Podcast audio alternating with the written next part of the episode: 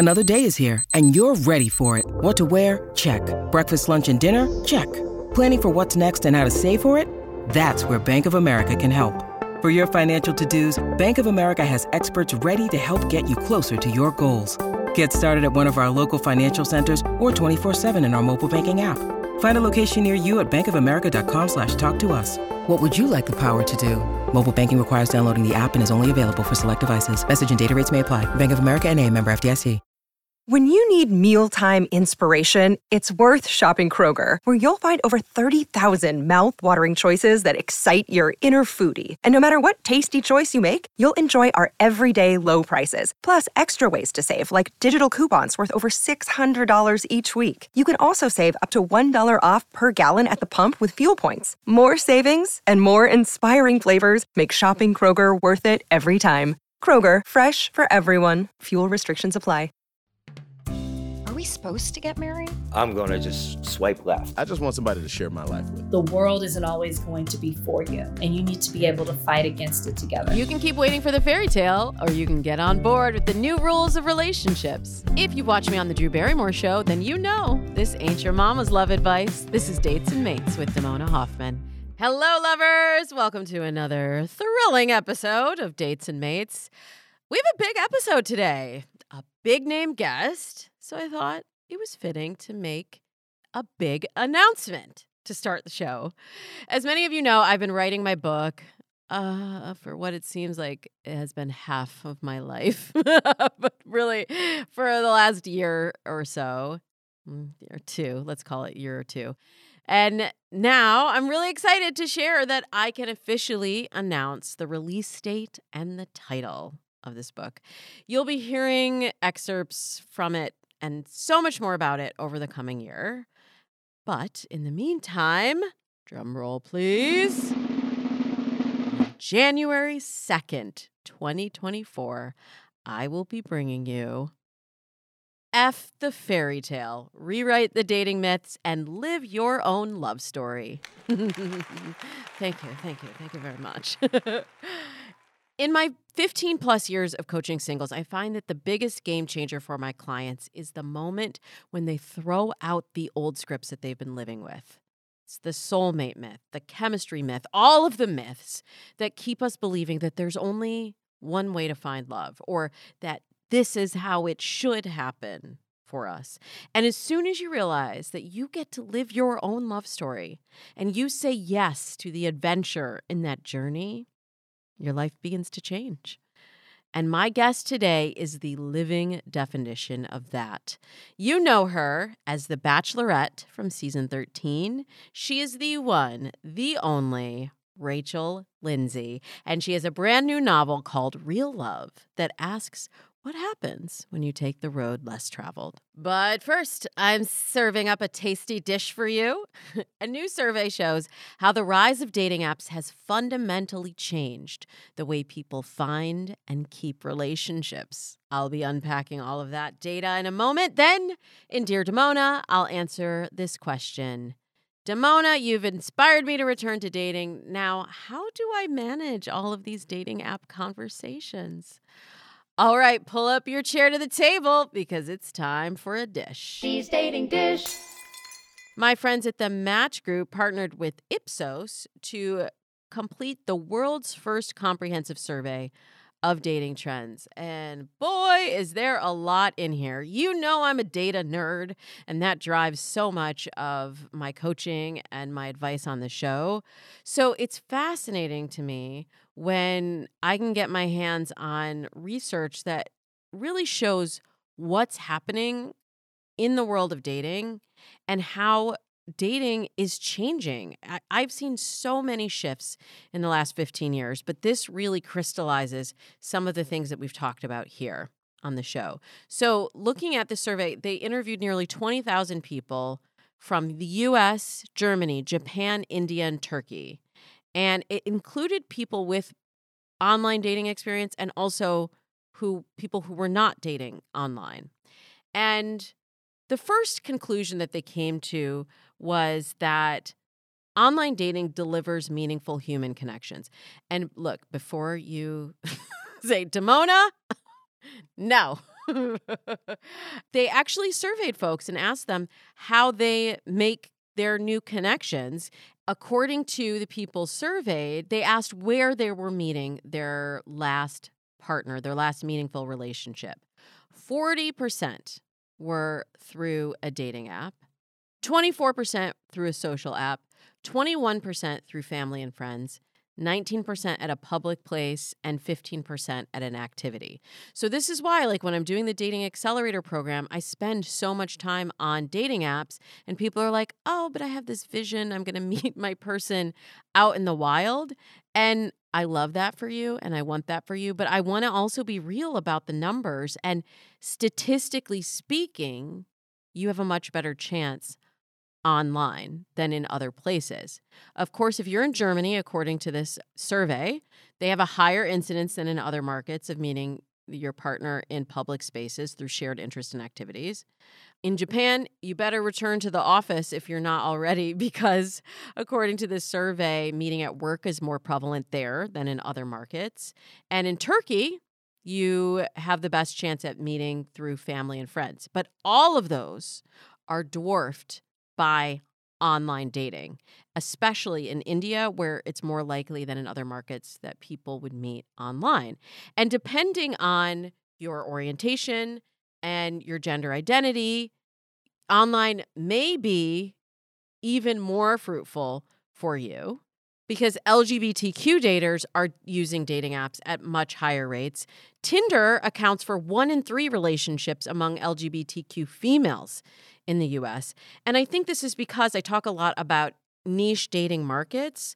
When you are looking for something specific and it is not as available to you in your current market because maybe people are afraid to reveal their gender or orientation, or whether it's because you are a different ethnicity than the people in your area. And this was a- another benefit. I have been looking for data on this for a long time. And this is the most comprehensive study that I've seen on how online dating bridges the gaps between communities. So, according to the survey, one of the top benefits of dating apps and sites are that you have a larger and more diverse pool to connect with. And 62% said that dating apps allow them to connect with people of different races and religions, of different views, that was 61%, of different backgrounds, of 59%. And when you look at it through this lens, you really can see the opportunity within dating apps. Of course, people have concerns about online dating, and depending on your age, you may have a different relationship with online dating. According to the survey, younger women in the US and Germany have much more positive thoughts about online dating than older women. And younger women also said it's easy to find meaningful relationships via online dating at a much higher rate than older women. My question in that is easy compared to what? Because I feel like, yes, total transparency. It does take more effort to make connections on a dating app as an older woman. I know I have a lot of listeners over 50, over 60 who are like, this is not the same as when I was dating in my 20s. And I will acknowledge that it is not the same as for the experience for women in their 20s and 30s on dating apps because you do have a smaller pool to to select from just because statistically speaking if you're looking for someone in your age group there are fewer people available at all of any gender right? So it does require a different kind of process to make the connections online, it does require you to be a little bit more proactive on the app, to be visible, to make the connections. And so I can understand why older women might say it's not as easy as younger women, but I think we forget how just a few years ago, prior to online dating, how much effort it actually did take to make a connection because then you had to go out of your way to meet people in the real world. You had to make more of an effort to get out of your house and get out of your regular social circle to make those connections. And it wasn't that long ago that older women who found themselves in the dating pool later in life did not have dating opportunities in the way that they do today. So, before we start to classify it as easy or hard, or as work, or as, I don't know, an opportunity, we have to just remember where we came from and acknowledge how quickly our reality has shifted. And as our reality shifts, of course, fear and concern come up. This this uh, survey also looked at safety and well being, and there are some concerns around online dating across multiple countries. Whether somebody is the same person they claim to be in their profile, whether somebody's misrepresenting themselves to be different or better than they are in person. There's fears of being scammed or asked to send money. There's a threat of, you know, physical harm. There's concern about being judged based on their profile info and their photo alone. So, according to the study, the older daters tended to be more concerned about authenticity, while younger daters were more worried about physical harm. But what I'm really looking at before I label online dating as good or bad or ugly are the outcomes. And according to the survey, 60% of people went on dates or developed a relationship from online dating. And that's ultimately the goal. And there's a wide range of perceived success of online dating and finding the relationship somebody was looking for. But the bottom line is that the majority of people viewed online dating as very successful, more so than not successful, or I don't know. 54% of people perceived that online dating was successful in helping them find the relationship that they're looking for. And there's been some data out there about whether relationships that start online are breaking up or are not as happy as relationships that start offline. And it's honestly all BS. And I have the receipts right here because, according to this survey, 50% of the people who met on dating apps classified themselves as very happy in a relationship. 32% somewhat happy, and only 4% said somewhat unhappy and a negligible amount of very unhappy. It's almost on par. Those numbers are almost the same as people who met through offline dating methods. So, you know, as we were talking about last week, I think we need to start to remove that barrier between what we think is online dating and what we think is offline dating and see the benefits of using the tool of a dating app to be able to connect with people because this is where relationships are happening. This is where relationships are beginning. And the stigma around online dating has diminished greatly since I met my husband online. And we are approaching 16 years of marriage. So that tells you how long I've been in this game. And I look at data like this, and you know what? I feel I feel optimistic. I feel hopeful because even though you may have had experiences in the past that were unsatisfying with dating apps, I know what potential is out there. I know what yeses are on the other side of some people's no's. And I know that this is the direction that we're heading in we are all connected. And that's one thing I love about this data that I'm looking at. It's looking at these trends across multiple countries, across multiple continents, and seeing that we really do have more in common than we think. And as we reach through the screen and reach across town or reach across the world, there's so much opportunity in connection today and I just encourage you to use all the tools at your disposal to make those connections. Well, when we come back, we will be joined by somebody who's made a lot of connections in her time dating and a lot of connections that we've watched unfold in real time on TV. And now she's going to unpack those experiences as she tells us about her brand new book, Real Love. We're going to get real with Rachel Lindsay from The Bachelorette in just a moment. Welcome back. You know Rachel Lindsay for her role as the first Black lead in Bachelor Nation history. She was the Bachelorette of ABC's season 13 of The Bachelorette, and she was a contestant on the 21st season of ABC's The Bachelor. She also is one of the couples who did find love and is still married to the person she met on the show. But that's not all. She's now a correspondent with Extra TV. She's the host of The Ringer's Higher Learning with Van Lathan and Rachel Lindsay. It's a podcast that was recently nominated for an NAACP Image Award.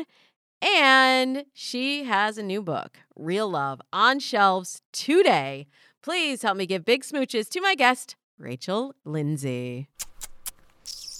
Hello. Oh, I'm so happy. I'm so happy to have you here. I've been watching you on the TV for years, and now you're here on Dates and Mates. Thank you so much. I'm so happy to be here. I know we're gonna have a lot of fun. We are gonna have a lot of fun, and we and we better do it quick, cause girl, you got to get back to work. Look, okay, y'all. Rachel, she is you know her obviously from The Bachelorette. She's also a podcaster. She's a TV host. She's an attorney, no big deal. She's an author, and now she's a novelist. Rachel, first of all, why? Second of all, how? how did you write this fantastic new book in your spare time? Real love. It's an amazing feat. Oh, I did it with help. And I like to be very upfront about that because I'm not the type of girl who's like, I can do it all. I balance, you know, love and life and career. Uh, no. And in order for me to do all those beautiful things that you just listed out, I have help, including with this book. So the the idea that I had for Real Love, I really pitched it at the same time that I started talking about my nonfiction book, my book of essays.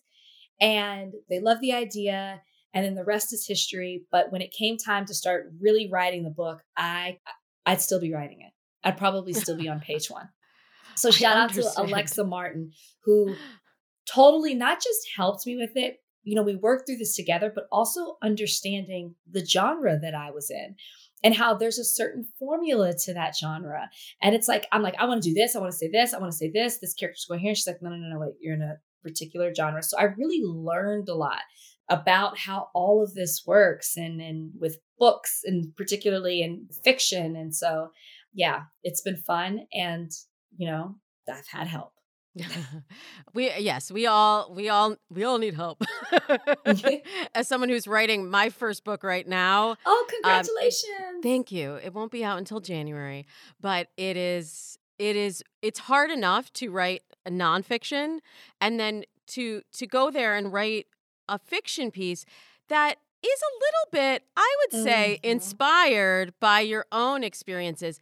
How much of writing this book, which involves a a woman going on a reality TV show to find love, how much of it was inspired by your experience on The Bachelor and how many parallels are really in there or did you take the liberties to make this its its own sort of experience? Yeah i mean great question. I definitely took liberty at making it its own experience. I wanted it to stand alone. But what i did want i mean the idea came from my own life experience of my coworkers knocking on the door saying hey you should be on the bachelor. Me laughing and saying oh that's not for black people. And they're like no it, it'll be great for you. You'll you'll do fantastic. And i said yes but that was not a strong yes. I was really looking for no's and I was just looking for something to say, no, stay where you are because you're comfortable here. You know this life, and, and, you know it's it's all a part of your plan. Once I said yes, you know, it changed my life in the best way. But I always think about that girl who almost said no. And so I wanted mm. to explore that. So you do get a lot of where I was in my life at that time, certain things that I dealt with personally, the crossroads that I was at, which I feel will make it very relatable to the reader because we all go through that, whether it's in love, life, family, friendships. And you see the protagonist, Maya, go through all that. So Maya, who is more based off of me, says no to going on the show, but at the same time, she watches her friend Delilah say yes to the experience. So it's great because it's a story within a story, and you're seeing, even though it's not the focal point, you're seeing her go through this life on reality television. Meanwhile, she stays on her life plan path. Yeah, I love the exploration of the road not taken. I think about Mhm. that all the time, All the, the the sliding doors moments. Back in the day when your coworkers were telling you you should apply for The Bachelor and you thought it wasn't something for you, I'm sure you couldn't have even really pictured this life that you're living right now. Oh my gosh, not even close. I mean, I was like, okay, I'm going on The Bachelor to escape. It was really escapism. I was open to love. I'm too skeptical to believe that it could actually happen. And I thought, okay, I'm just going to do this and figure out what does Rachel really want. This is my first time being rebellious. I am saying yes to something in a selfish way, despite what anybody else says. This is for me. And I was going to take this time to detach from TV and and my phone and the internet and all of that to just focus on my wants and desires. Well, I never thought I would win, right? Or the guy would choose me, and he didn't. So that was the that was the only truth. But I went a lot farther than I thought I would. I made these amazing friendships that I still have to this day, and I just figured out exactly who I was and what I wanted. Because those moments where you're talking to producers really are therapy, even though they're trying to produce a show. So I got all of Mm. that. And then, you know, got the offer to be the bachelorette and I said yes to it. And I didn't think that I'd find love. And, eh, you mm-hmm. know, that just took me by surprise too. And then it just opened me up to a whole other world where I've been able to explore things and have certain experiences that I never mm-hmm. thought I'd have and meet amazing people and just live the life that I want to live. having been through that experience and on the show i'm always talking to people about doing that self-work getting that clarity on what you want putting that time into really figuring out yourself before you move into a partnership now you're on the other side you and Bryan have been married four years is that right Almost three and a half. Yes. Yes. three and a half yes. years congratulations I- that is you. certainly a bachelor nation uh, you're on the leaderboard there Thank so you know this is your life we watch it as a show but this is your life Yeah. what do you feel like now that you're in the relationship that you have learned about yourself Mhm. and do any of these themes show up in your in your novel in real love Yeah, I don't want to give too much away, but I will say that what I've learned about myself is that it's going to be okay because I know that I was the one who was stopping myself from doing some of the things that I really wanted in life, even having some of the things that I wanted. I would blame it on my job, I blame it on my career of what I was, what I have to do. No, like I have to get to this point as being a lawyer, and then this is the next step, and this is the next step, and then I can enjoy this. And so, yes, that's definitely a theme within the book. But I learned that, you know, life is about taking risks. And sometimes you're going to fail. And then sometimes they will beautifully surprise you in the best way, which I feel like I'm a living testament to that. Fear, I know you say like money's the root of all evil. Sometimes I say jealousy is, sometimes I say insecurity is, but I really think it's fear. Think of the things that we would do if we weren't scared of it, if we would just fearlessly went after those things and not worried about the unknown or the consequences on the other side of it, if we just went for it. And so that's a huge theme in this book. And that's mm. truly something that I've learned for myself as I've experienced not just love, but just even certain things in career, just going for it. i would totally co-sign that fear is the root of of Yeah. all evil and yeah i find myself a lot of times with clients just saying what if if you weren't afraid what would you do what would it look like? Such a like good question. right and sometimes we get in our stuck in our heads and we play play forward the tape and we think this is how it's going to go and that Mhm. stops us from action but the real discovery is in the action so you took a bold move in in your life and Yeah. look how it's played out for you i love how even in, It's it's been good. in your series of essays your book from last year miss me with that your series of Mhm. essays i love how you even you even have like what you thought your life was going to be yes. by and by 27 i'm married and by 29 i start the first of my four kids Yep. Yep. And look at me now. was there a point where you were like okay i'm going to rewrite the 10 year plan or do you have a different philosophy now yeah. There is no life plan. I got rid of it. And I'm so glad you brought that up because it's true. I go through like age 18, 25, 27. And I mean, I had it down to a T. This is exactly what is going to happen. And, and if you don't fit in, goodbye. And I even had that list for my man. My man was going to be a certain way. So now, I mean, I, I have the man now, but what I would say is if you have a list for either one, life plan, man, whatever it may be, I would rip it up. And what I would say is hold true to those things that you don't want to compromise on. Your morals, your values, your dreams, your goals, all that, you know, should stand through and through. But even now, and when someone says to me, what is it that you want to do? Where what's the end goal? I don't give them one. So I feel like when you write down a life plan, you you feel like you have to stick to it that you miss out on other opportunities. So now I just say, I want to do things that I'm passionate about and that are purposeful. And that's it. And that has never failed me. I won't be dissatisfied with it because it'll mean something to me, whatever it is that I'm doing. Yeah, it's good to focus in on the qualities and the values. That's what I tell people are really the big predictors of long term compatibility the values. And sometimes we do get too locked into this one vision of what we want. But I ask what happens when you get into the feeling of how you want to feel when you're in that relationship. You don't know when it's coming. You don't know if it's going to hit all of the boxes on the list. I hate the list, Rachel. I hate, I'm ripping up lists every day here. But we don't put how we want to feel in the relationship on the list. We put mm, he's this tall, he makes this much money, he has this job, he drives this car, you know. So shallow. None of those things. But you know, some of it is is how we've been conditioned, right? It's, yes. It's through reading fairy tales and seeing rom coms and watching The Bachelor, and we get these mm-hmm. ideas in our head. But they're not necessarily our dreams; they're someone else's dreams, and that's another thing that I really love yes. about this book is that it, it kind of shows what happens when you follow your own dreams and mm-hmm. are open to redefining them. Yeah, I mean, it makes me think of and and this is kind of explored in the book when you see the family dynamic and this is was true to my life as well.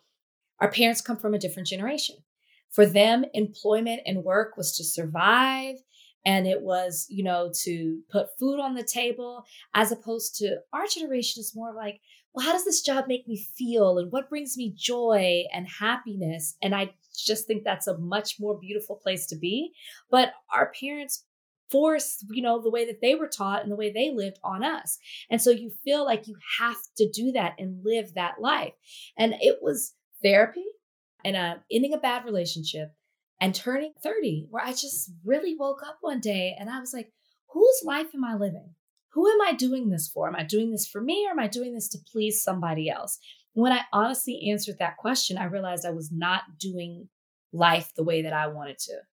And so I started to do it that way. And it, you know, it hasn't failed me yet. It hasn't always been easy, but it hasn't failed me yet. Yeah. When we examine those, hmm, those stories and those belief systems, it, it gets murky Oof. in there, right? Because they're so deeply seated. And you're right. Mm-hmm. This is mm-hmm. a very different way from our parents' generation. And I can't wait for my daughter to tell me about how everything I taught her. What do you mean? Is Mine incorrect. I can't wait. She's 12 now, so I'm sure as as She's soon as she way. turns 13, I yep. will know nothing anymore. but it is really interesting examining our programming and the origins. I there was something you said earlier when you were talking about not wanting to apply for the the bachelor and mm-hmm. you said that's not something for black people i think that's what mm-hmm. you said yeah and i noticed and maybe it's because i'm black i noticed a very deliberate choice to make the lead character in real love maya black and i think yes. even her mom is like an african american studies mm-hmm. professor mm-hmm. right mm-hmm. Mm-hmm. it's a very deliberate choice yeah. and i I'm just wondering if there was something in the novel setting where you could explore race and how that factors into finding love in today's world that maybe you couldn't say in the essays or you couldn't really say on the show. I'm so glad that you said that because when you're writing a nonfiction about yourself, it's a fine line of telling too much information about somebody else and someone else's story and you want to make sure that you're you're telling your truth but you're telling your story and like being fair to the other person. At least that was me. I was trying to be polite. But in fiction, you don't know who I'm talking about. And if you think that that's about you, that's your fault because this is a fiction novel. Okay. I, that's, that's not my fault that you see some of yourself in that. So absolutely, this was a way to explore some of that. And it was very deliberate to make Maya a black woman because you know she is loosely loosely based off of me and saying no and exploring a life that that could have been and also it was deliberate to make delilah her friend a latina woman because she was the first on this show real love in her own right. But it was important also to not make her the focal point and not make the show because it was really about maya's journey and exploring that. So it's telling that story within it but also still making sure it was very much so about Maya and how Maya navigates life as a Black woman, being in a male dominated, mostly white career, but also having a very diverse friend group. Sometimes her friends don't always understand certain things that she's going through. She was supposed to date a certain guy, and you feel that pressure in life and also from her family of who she was supposed to be with. But then, you know, as she comes to a certain crossroads and she's open to new opportunities, you see her, if she had a list, which she kind of does, you see that certain things that are happening to her or she's experiencing that she's interested in don't necessarily match up with the list. But is she going to act on them or, or is she not? And that's a very real life situation, especially when you're someone like Maya, who's type A and has everything planned out. That unknown is the scariest place to be. But when you do step into it, it also might be the most rewarding just going back to the the question of race and I've heard you say that even, you know, in the public eye, your blackness was always questioned. Mm-hmm. And for TV shows I've worked on where I've worked with black women, there's also this pressure of feeling like whoever I choose, that's like I'm representing right everyone like everybody black. This is for this is for everyone. Right. And if I choose someone of another race, is that saying something about Black women? Is that saying something about me? Mm-hmm. Can you unpack that for me a little yeah. bit in your experience? I mean, particularly for being the bachelorette, I didn't think about much about how big of a deal it was being the first Black Bachelorette. I knew it was and I knew it was history, but because I didn't watch the show, I didn't have a lot of context. So I didn't get wrapped up in the fanfare of it all. But what I did know is that I was going to be judged for every decision that I made by this bachelor audience, but then also by my own people. I know that they were going to be looking at me. Who is she going to choose? Why is she going to choose this person? They were already going to be assumptions about who I was going to choose. And I had to make a decision from the moment that I said yes, that I was going to ignore all of that. And I was going to be open to love. And if it came my way, I was going to accept it no matter what package it came in. And I needed to be okay with that because I knew the world that I was going to have to face once I made that decision. And it is something that I feel like if you aren't Black, and I can't speak towards other races, I'm just going to speak in Black and white.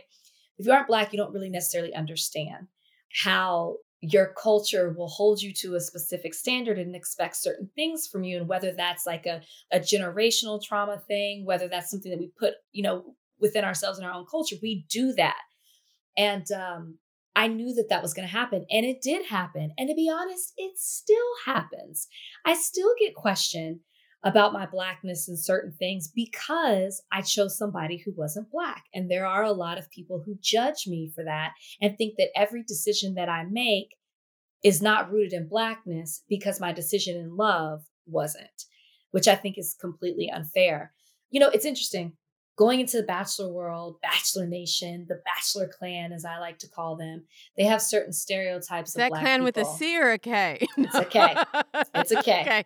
Okay, just checking there are certain stereotypes that they had for me. And I know that I was chosen for a reason, right? I know that they saw my resume and I checked certain boxes for them. And they said, okay, if we're going to have a first, it's going to be her because she makes sense to this audience. They can easily accept her. It makes sense. She's a lawyer. Her dad's a judge. She went to private school. Okay, she's she's a good one. They didn't say that, but they were saying that. So there was a certain stereotype that I felt like I fit in to be chosen to do that.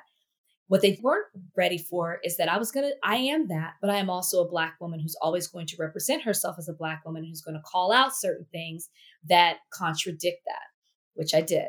I knew it would happen, but I wasn't as ready for is that, and I should know this because of how I grew up, and I talk about this in my book of essays of how I was constantly teased. But at the same time, Black people stereotype Black people, and we have certain expectations of what is our definition of Blackness. And we constantly say to non Black people, hey, we're not monolithic, but then we don't have that same standard towards our own people within our own community. We forget, hey guys, we're not all the same. We have different experiences, but it doesn't take away from my Blackness. So I feel like this was something for the first time publicly I dealt with on the show, obviously dealt with it my entire life. And I sadly still deal with it at times. You know, having a multiracial background myself, I write a lot about interracial relationships. And, you know, my parents went through a lot. Mm-hmm. I'm not going to say how many years ago, date myself, but, you know, a while ago. And in many ways, I think we're still in the same place that we were. Mm-hmm. It's certainly better. But are there things that you should consider anything that you've encountered that was really unexpected beyond on the show anything that you think might be helpful for people yeah. that are bridging that cultural divide? Yeah absolutely. What i found interesting so Bryan and i met in 2017 got married in 2019 2020 bam we dealt with the pandemic. We dealt with this racial awakening. And what i found so interesting were how many people that were in interracial relationships who hadn't had conversations about race. And so now, for the first time ever, that race is so at the forefront and we're watching these protests and you know our politicians and organizations and shows address race for the first time you're realizing that your partner doesn't necessarily think the same way that you do and couples were breaking up, interracial couples were breaking up left and right over saying, oh my God, I didn't know he thought like that. So my advice would be, and I definitely did this with Bryan, I need you to know who I am, what I believe, and I want to know that same thing for you. It's not just about me. And you have to have these conversations of what it looks like to blend these two worlds together and how we might perceive it one way, family might perceive it another way, and the world might perceive it something different. And should we have children, how our children may look, how they'll navigate the world, how we might see them one day, but when they step outside of our home, this is how the world will perceive them. It's so important to have those conversations, and I can't stress that enough. So I would just say my biggest advice is talk to one another and understand one another because it's so important that you're on, you have the same foundation because the world isn't always going to be for you and you need to be able to mm. fight against it together. Oh, thank you so much for joining me, Rachel you have got to get your hands on this book. Real Love. It's a fantastic novel. It is on shelves today. And like I said, get the bundle. Get her other book, Miss Me With That, which is a collection of essays that she released last year exploring everything from love to politics to race. And follow her adventures on the gram at the Rach Lindsay. That's T H E R A C H L I N D S A Y. And you know where that link will be. Yes, in the show notes. In a moment, I'll be back to answer the following listener question How do I manage talking to multiple people at once? I'm feeling a little overwhelmed. I'm feeling pretty excited to share my thoughts with you on that. Stick around. All right, Rachel got real with us, and now we're going to get real with your questions. Dear Damona, Damona, help me. This message came to me in a text from one of our listeners on the hotline. And you know that number 424 246 6255. This listener texted Hi, Damona. You inspired me to get back online for dating after taking a couple of years off. My question is How do I balance the matches and conversations? I'm not very good at or comfortable with talking to and meeting multiple guys at once. I don't want to miss a good potential match due to ignoring messages, but I don't know that spreading myself thin over matches allows me to really gauge a good connection. I don't want to get overwhelmed and give up, but I'm not really sure what to do. All right, first of all, kudos to you on being in tune with what is working for you and what is not working for you. That is what a lot of this dating process is about, too. And I try to give you all the gamut of options and tools and resources for you. But you got to know when something is a match for you in, in the advice that I'm giving you, and when something is not a fit for your lifestyle or the way that you like to show up. So, so if you know that you get overwhelmed by talking to a lot of people at once, why not set yourself up for success? You might want to think about using an app like Coffee Meets Bagel or eHarmony where you get a more curated list of matches and you're not like what do they call it drinking from the fire hose of matches all the time. The other thing I'm going to guess is that you have multiple apps on your phone at a time. And this is not really something that I recommend for anyone until you've really got a system down. Like, I literally have my dating accelerator clients tracking their messages, who they're talking to online, and I I've said on the show before, I am not above keeping a spreadsheet. I literally have a date tracker in my dating accelerator workbook because it is overwhelming. And if you don't have a process around it, then it can really feel like um, just an endless stream of decision fatigue, right? And on top of that, you are proving a point that I've made on the show before about how easy it is to just get lost in the mix because of the volume of communication that we have. Because you have your dating app, and then you have your email, and then you have your Slack, and then you have your texts, and then you have your DMs. And it is a constant stream of communication. So we got to cut down the noise. We got to turn down the volume here. I would have you go down to one app if you're not already. I would have you really think about a more curated experience. And if one of those apps that I mentioned isn't right for you, then maybe you want to think of doing something like Bumble and paying for the the premium so you can see your beeline and only engage with the people who've already liked you, who've already matched with you. So it's not just constant messaging, constant matching it's a much more curated experience. I mean, that's what I keep getting the question in the dating accelerator should I pay for premium? That's what premium buys you. It's it, it's not like the idea of paying for more visibility and paying to be bumped up to the top or to be like a super like for someone doesn't really work because that's the assumption that they just haven't seen you. It's probably that they saw you and didn't feel like it was a match. Now, that said, if you have super likes, definitely use them. I mean, don't waste it. But I don't know that that gives you as much of an edge as paying for the convenience or the service of taking something that is a frustration for you in dating off of your plate. And that's really what I do when I'm working with clients. I'm like, what is the most frustrating thing about this process for you? And how can we either reframe it or how can we eliminate that? And paying for premium may be one solution to get you there. The other thing that I will say is you got to create some scripts for yourself. I hate to break it to you, but like I'm all about authenticity. But at the same time, if you're every single time reading their profile and being like, what do I say to this person? Like you said, you're not very good at or comfortable with talking to and meeting multiple guys at once. I feel like that might be because you feel like you're not you're not giving it 100% attention at any time. And so what I would love for you to do is to have a little bit more of a standard response and this is specific if you're going through this experience. This is specific advice to you. This is not necessarily my general advice for everyone. But if you're feeling overwhelmed, maybe come up with a standard, like a this or that question. All right, my big question for you is chocolate chip or rocky road? Or well, the first thing I have to know is are you a day or a night person?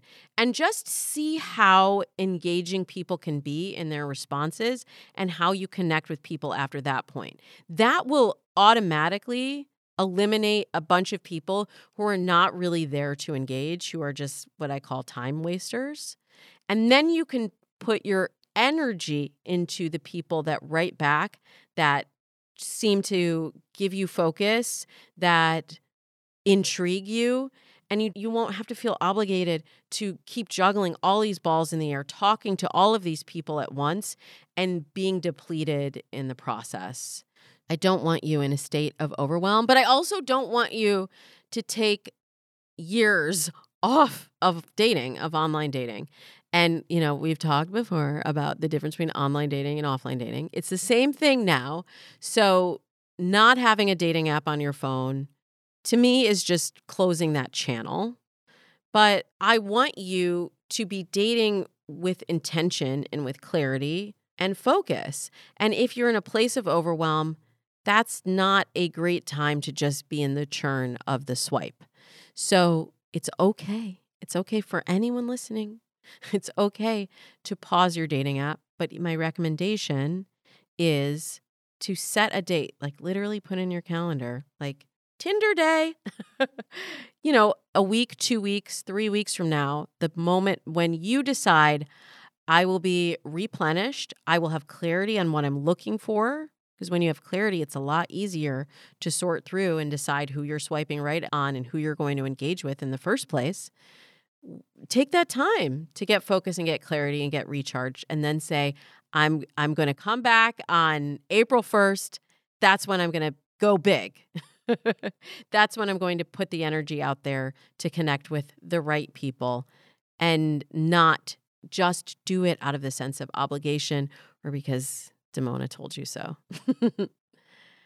Let me know how that works for you. I love hearing updates from my listeners and I love helping you find this balance because it is all things at once now in this world that we live in. And as I was saying with Rachel, you get to choose your own dating destiny. You get to write your own love story. So thank you for letting me be a co creator in writing this love story with you. I hope you enjoyed episode 453 of Dates and Mates. If you have a question, as I said, the DMs are always open. I love getting voice memos from you. Did you know like in Instagram you can just just hit that little microphone button and you can send your voice to me and you can get my voice back on a future episode of Dates and Mates. You can also leave me a voice memo or text me at 424 246 6255.